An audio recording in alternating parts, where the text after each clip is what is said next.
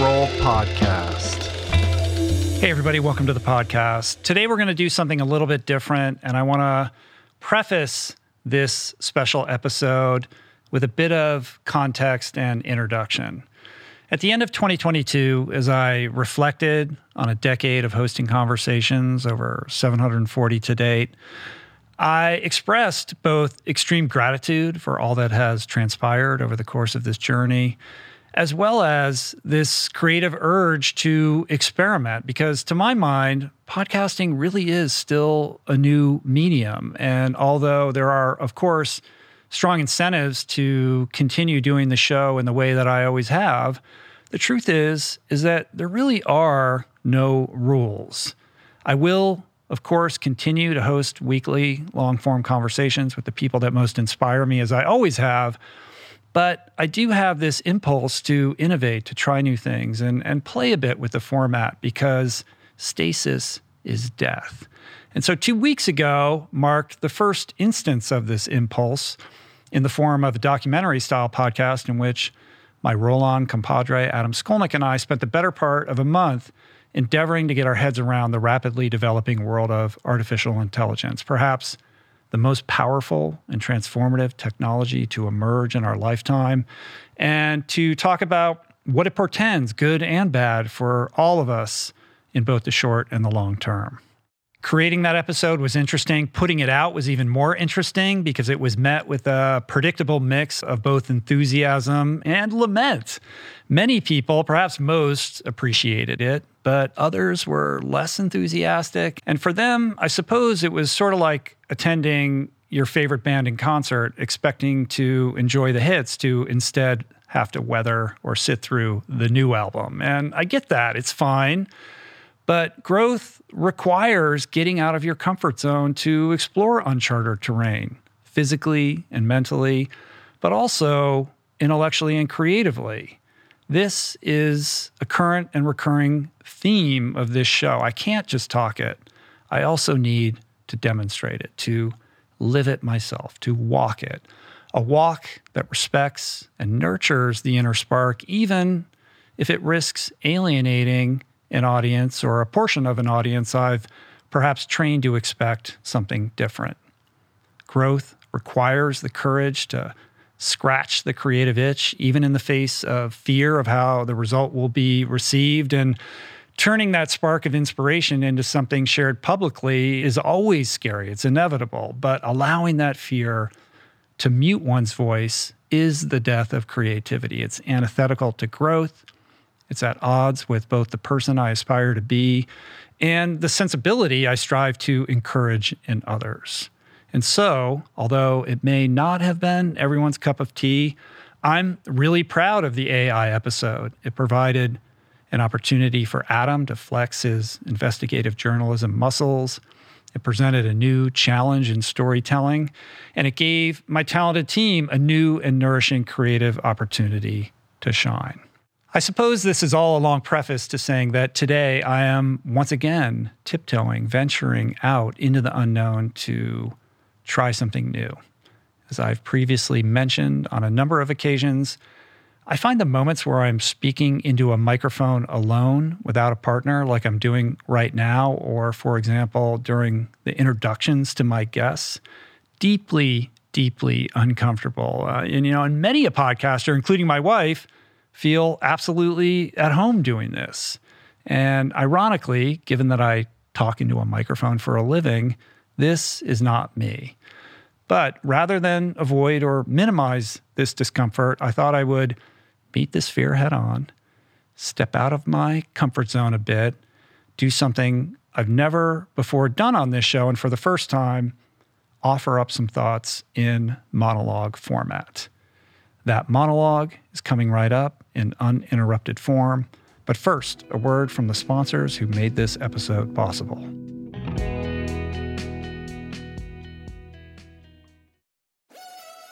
We're brought to you today by On.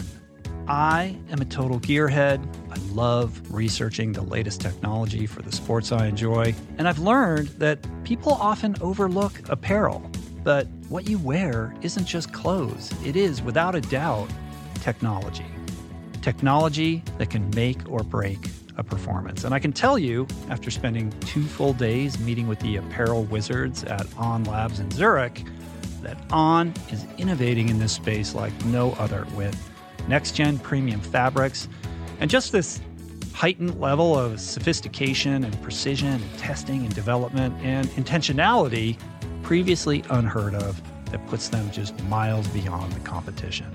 I've been rocking On's high performance running apparel, including the long tees, the weather jackets, even the climate jacket, all super lightweight, tailor fit, built to move, and just gorgeous to get you out and get it done in fleet-foot comfort no matter the weather. I'm super proud to be a brand partner with this impressive team. From increasing product sustainability to improved energy return and impact protection, truly Swiss innovation at its finest. To get you moving, On is offering an exclusive 10% discount. To redeem, head over to on.com slash richroll and use code richroll10 at checkout. Meditation has been a recurring theme on this podcast dating back to its beginnings. And in conversation, always leads people to asking me about the best way to begin. There are no shortage of modalities, of resources, and apps available. I have experience with many of them, but my mainstay, I have to say, the one that I have found most useful is waking up. It's this unique treasure trove of wisdom that has become so important to my daily routine that the app finds itself right in the dock of my phone for immediate fingertip access. Beyond its robust catalog of daily meditations, it's also this extraordinary library of mindfulness resources that go well beyond the strictures of meditation with courses on stoicism, cognitive behavioral therapy, time management, procrastination, as well as thoughtful conversations with leading scholars on everything from psychedelics to happiness. It really is one of the most worthy investments you can make in yourself. And listeners of the show can get 30 days to try waking up for free. Plus, you'll save $30 on the in app price. If price is a concern, Waking Up offers the app for free, astonishingly for anyone who can't afford it. You can find the links on their website to get a full scholarship right now. Just go to wakingup.com slash richroll to start your free month today. That's wakingup.com slash richroll. We're brought to you today by recovery.com. I've been in recovery for a long time. It's not hyperbolic to say that I owe everything good in my life to sobriety.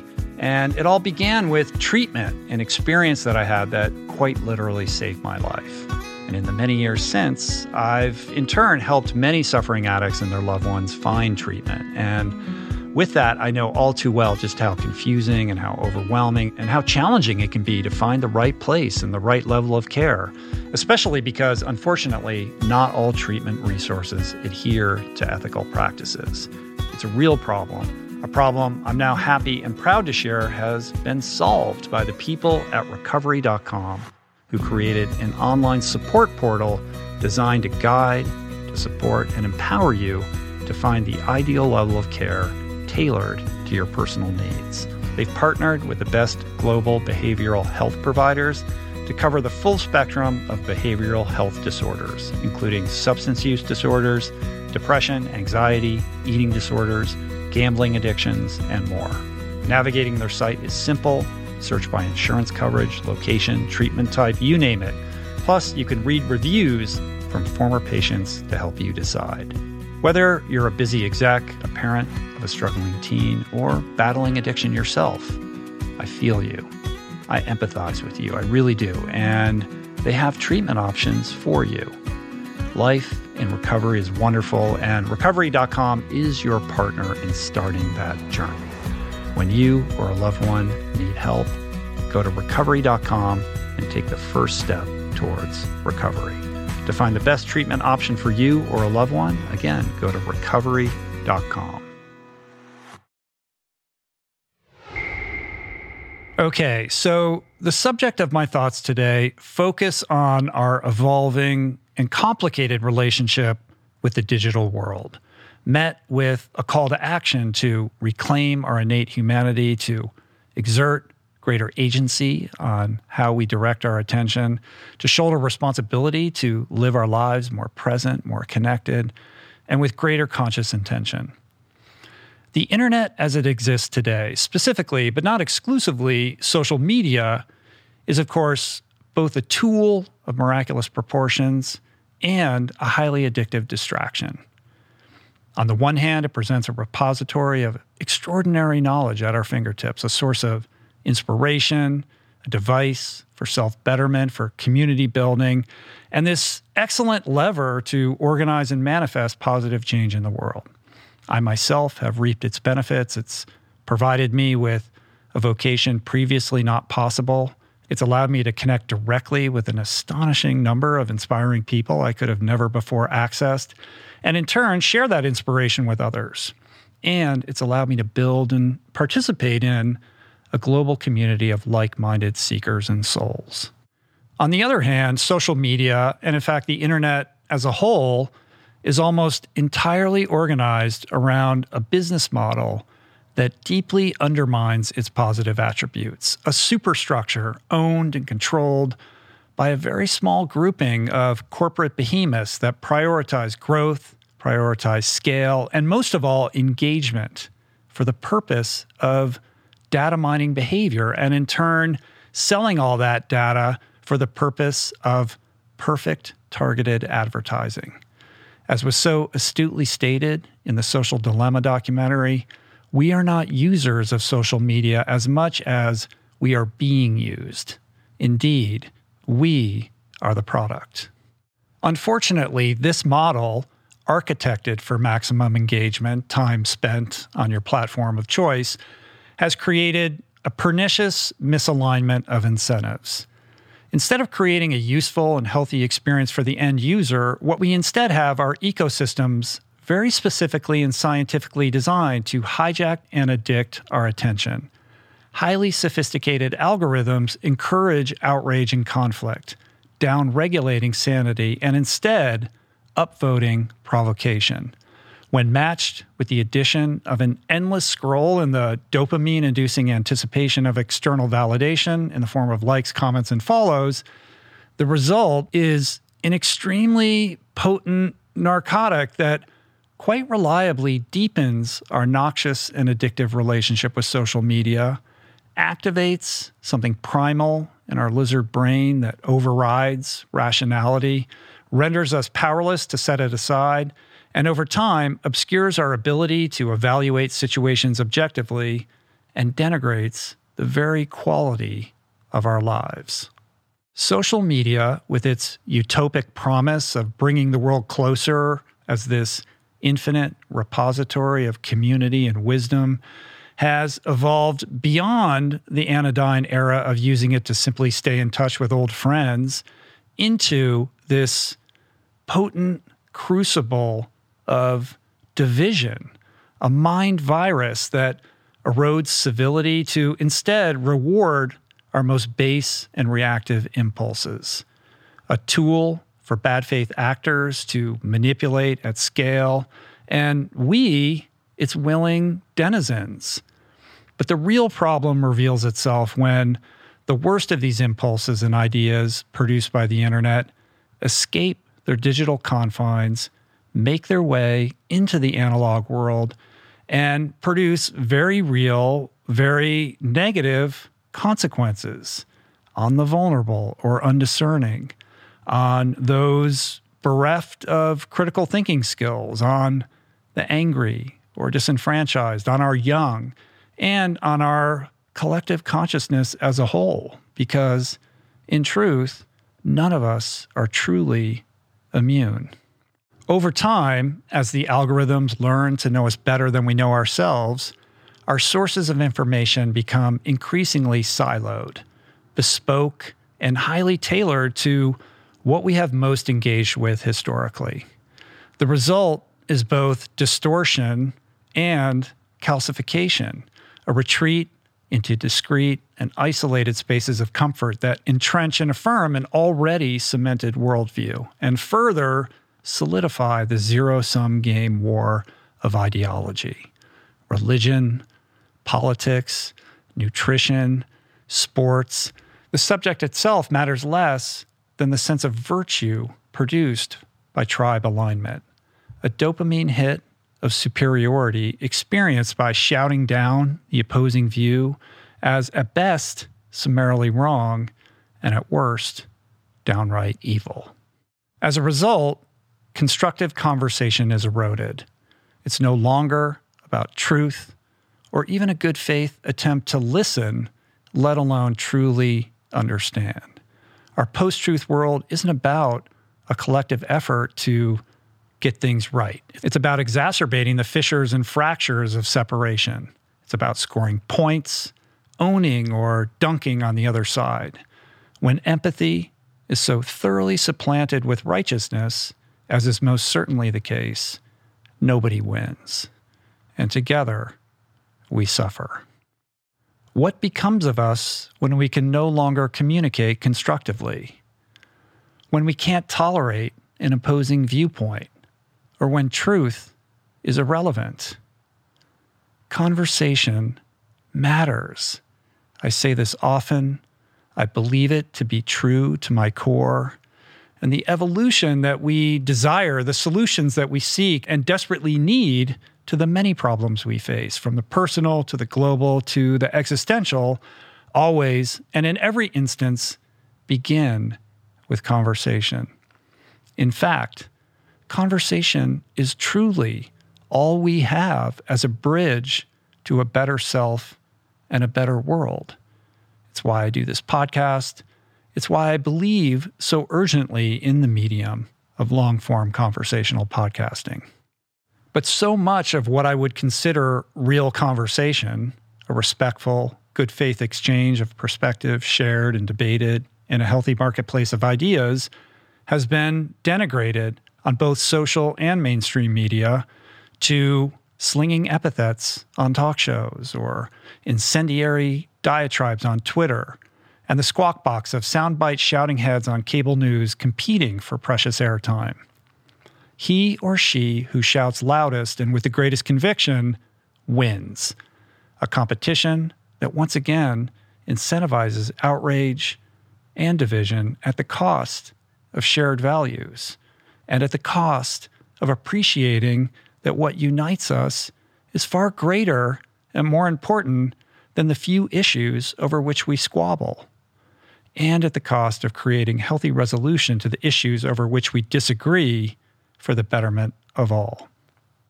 This does not portend well for the future of liberalism or the future of democracy, for an open and free society, for cultural cohesion, or even our own personal evolution as a byproduct, we've all borne witness to the rapid deterioration of our mental health. The human connection and community promised by our social media overlords has instead, and quite ironically, architected a deep sense of isolation. One in three Americans now identify as lonely, a statistic that rises to an astonishing 61% among young people. One analysis likened the negative effects of loneliness to smoking 15 cigarettes a day. Meanwhile, rates of depression continue to escalate. This is not to say that social media is entirely to blame. Widening economic disparity, the pandemic, and other factors certainly shoulder responsibility, but there is something uniquely alarming, pernicious, and perhaps even Shakespearean about social media's unique culpability as this instigating accelerant in the steep decline of emotional well being that we are currently bearing witness to at scale. When quiet reflection and boredom, the sacred spaces for rumination, have all but been eradicated and replaced by the impossible to deny urge to always be scrolling, we in turn welcome this poverty of creative expression, a culture of instant impulsive reaction over considered response, a denigration in agency, and quite notably, a precipitous decline in mental health produced by incessantly comparing the quality of our lives to the endless feed of idealization, an onslaught of the most curated, polished versions of others and their filtered performances skillfully crafted to maximize external validation. And because we can't help but measure ourselves against what we train our attention on, we are willingly inviting a chronic, persistent state of feeling less than into our lives, a sense of not being good enough, of perhaps never being able to be good enough, because comparison is the thief of joy.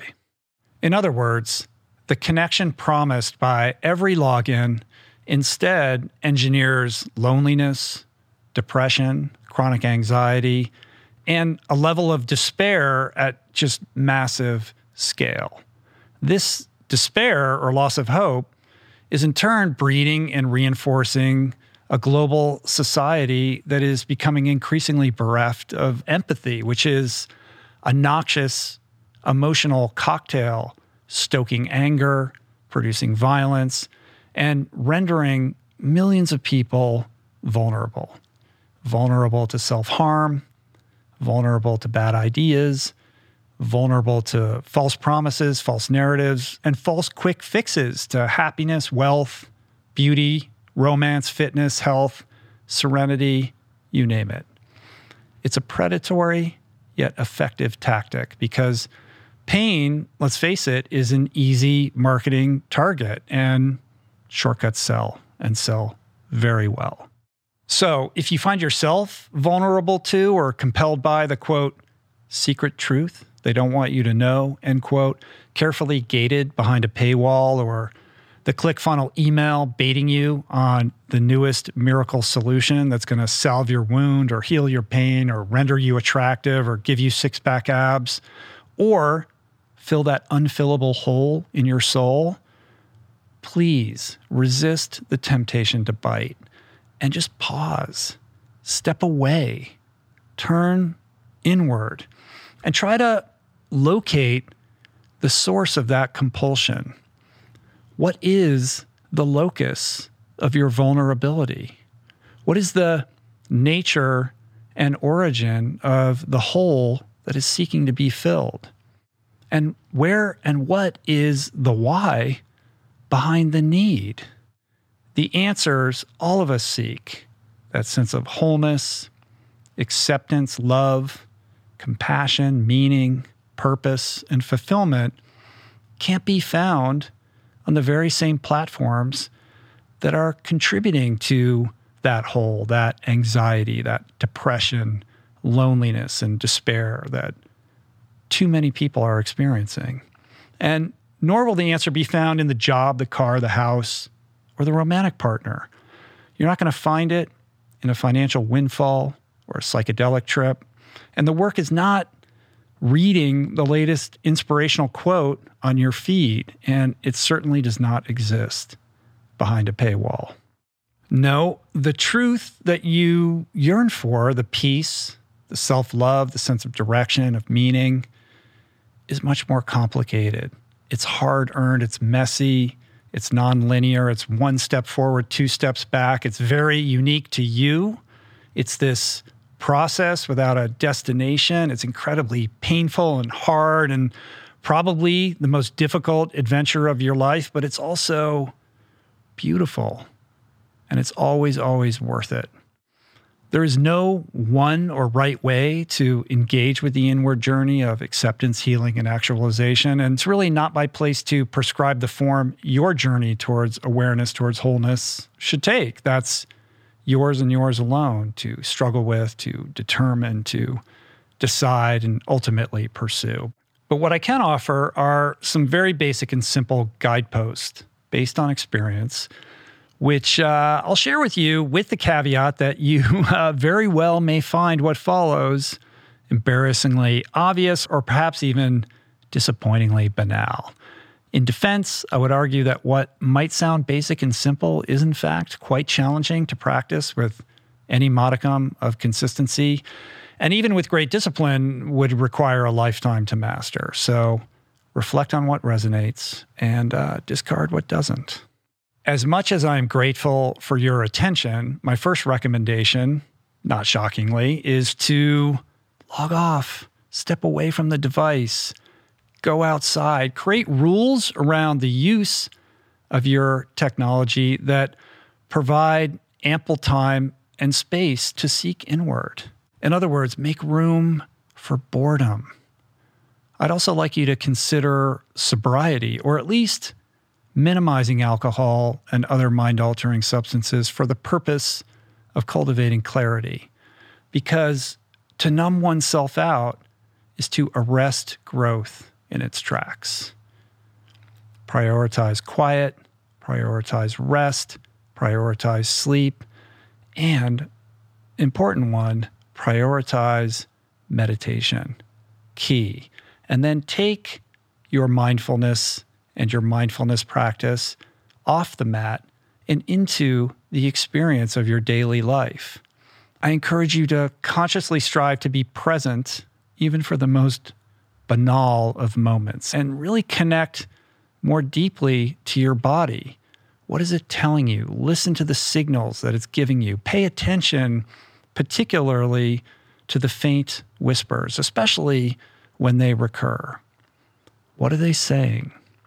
I tend to hear them best with a slightly elevated heart rate while alone in nature, and consider them messengers, sacred foot soldiers dispatched from my future higher self. They are catalysts for transformation, delivering magic when translated into action. So listen to them and act upon them. And as you begin to connect more deeply with yourself and your natural surroundings, allow yourself to be more open and more vulnerable with a circle of trusted friends. Because what is hidden cannot be healed. It is in the light and the sharing and the trust and the vulnerability that together we get better. And because we are spiritual beings having a human experience, it's my belief that engaging with a spirituality of your choosing through prayer, ceremony, or other means that you discover or become comfortable with is really paramount. Journaling, another obvious but important big one, challenging to do with consistency, but so crucial in terms of connecting with and being in relationship with and indulging your creativity and taking it out of the journal into the world to give yourself permission to be creative, to express yourself, to build something, to make something, to share something is a great practice. Another great practice, practicing random acts of kindness, practicing them until they become reflexive, cultivating gratitude by making a handwritten list each day of things you are thankful for. Seek out awe seek out wonder by both investing in unique experiences, but also by just identifying it in your everyday lives. When you're present and you're noticing, you can find awe and wonder in everything. Practice becoming an excellent listener, not just to yourself, but to others, because the greatest gift that you can give another is your attention. It's a gift that will be rewarded tenfold. Pursue joy. And finally, find a way to be of service to others, preferably that also channels that connection with joy, because we all have something of value to give, and acting on it unlocks the door to purpose. The list of obvious things we don't adequately honor or practice is long. I could go on, and I should add before closing that everything I am expressing here is a needed reminder to myself as much as to you, because I am certainly no master. And so to end, I want to really encourage all of you to find the strength, find the fortitude to go inward or to go further inward, to push past the fear that keeps your pain private, to reckon with your demons and your darkness and expose them to the light and heal because you deserve the peace and the freedom and the fulfillment that will bring. And because what you discover along the way will be of tremendous value when shared with others. And because the rest of us, not just your family, and your friends. But truly, the world needs the best, most fully actualized version of you now more than ever. Meanwhile, have more conversations, real conversations, old school campfire conversations, because conversation matters.